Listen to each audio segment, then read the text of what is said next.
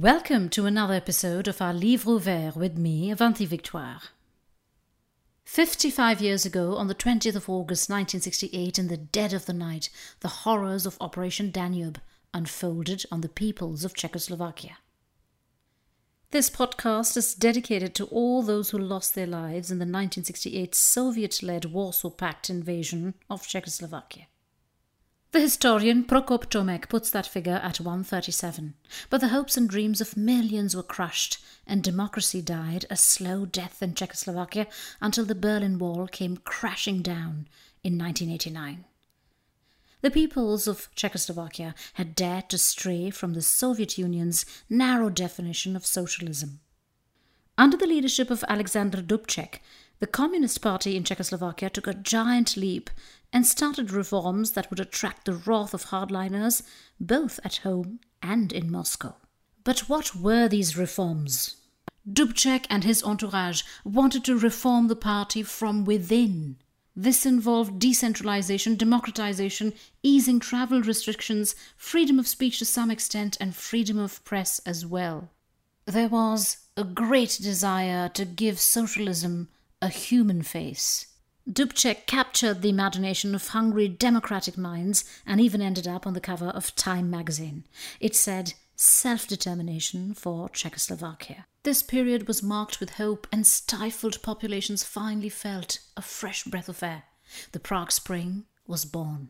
But Alexander Dubček was a Democrat trapped in a communist world. The million dollar question was could communism truly reform itself? I am digressing here only for a bit because I'd like to point out that Czechoslovakia has a long history and culture of reformation. Much before Luther, Calvin, and Zwingli, it was Jan Hus who expressed his doubts along the lines of John Wycliffe. Hus took a rather dim view of indulgences, and he was courageous enough to express his views. All Hus wanted was to debate, but the Catholic Church would not have any of it. This was, of course, in the 15th century, and the Catholic Church was a totalitarian force back then, but now the Czechoslovaks were against a new totalitarian force. Predictably, Moscow was unhappy about the Prague Spring. That had now eased travel restrictions and even allowed the press to criticize the leaders.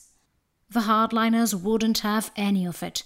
On the 20th of August 1968, 26 divisions, including troops from the Polish People's Republic, the People's Republic of Bulgaria, the Hungarian People's Republic, and the German Democratic Republic, under the leadership of the Soviet Union, invaded Czechoslovakia to smash the human face of socialism. The infamous Warsaw Pact might have been acting at the behest of their masters, but Romania and Albania stayed out for good measure. The invasion brought the reforms of Czechoslovakia to a grinding halt. By invading a country that belonged to their sphere of influence, the Soviets exposed their totalitarian ideology. Sure, there was widespread condemnation. The Finnish president, Urho Kekkonen, becomes the first to denounce the invasion. The French and the Italian communists follow suit. Even the People's Republic of China speaks out against the invasion. The West is outraged, and yet Czechoslovakia stood alone. For the second time in their history, Czechoslovakia must fight this fight alone. This is the most underrated story of a small population that stood tall and fought the good fight with its common yet exceptional citizens.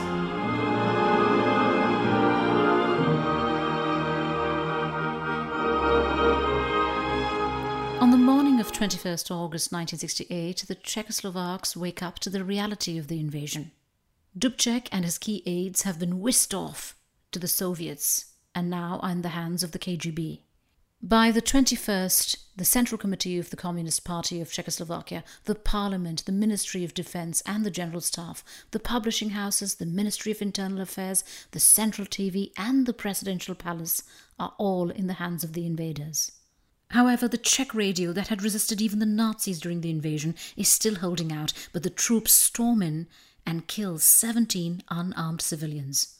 Despite violently taking over the radio, the Soviets remain frustrated because the broadcasting continues from an auxiliary radio station that cannot be traced. One must bear in mind that this was 1968, there was no internet, and television had not achieved the status that it has today.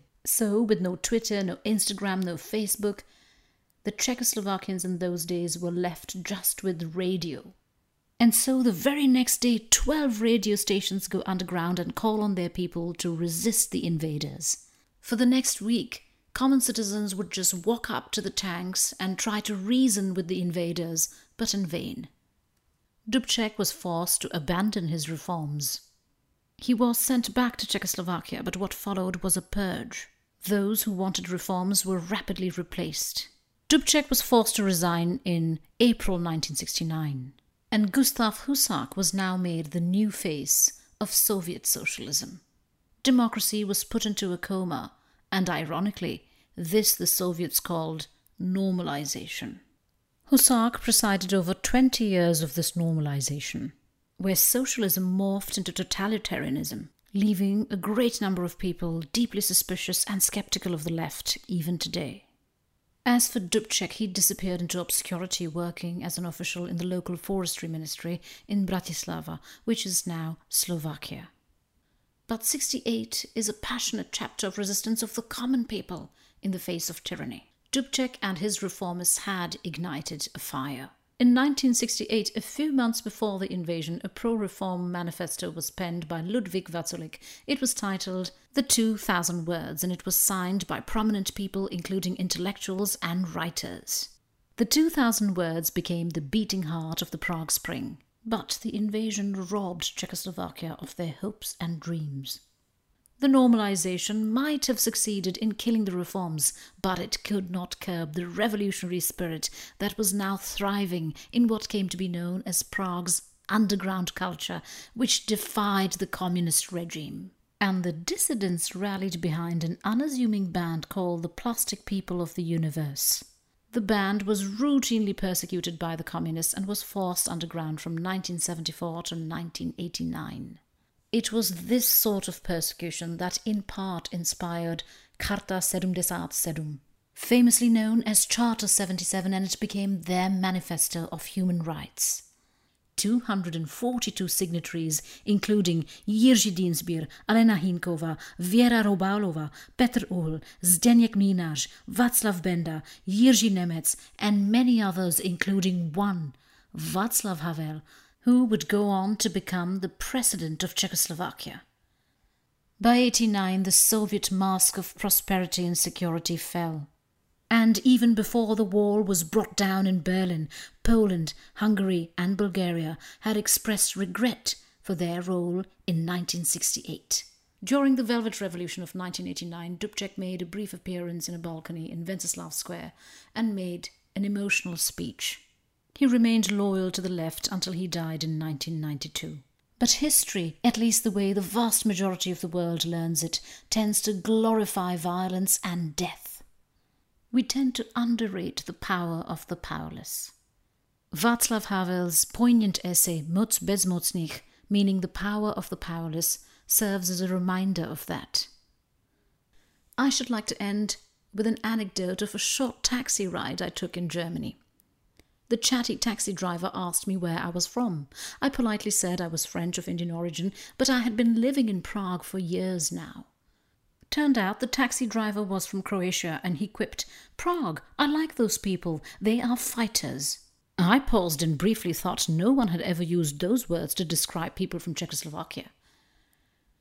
But then again, the pen is mightier than the sword, so I thanked the taxi driver for reminding me what I had almost forgotten. For the text version of this and detailed links, please visit my Substack at alivrouvert.substack.com. Thank you for checking in.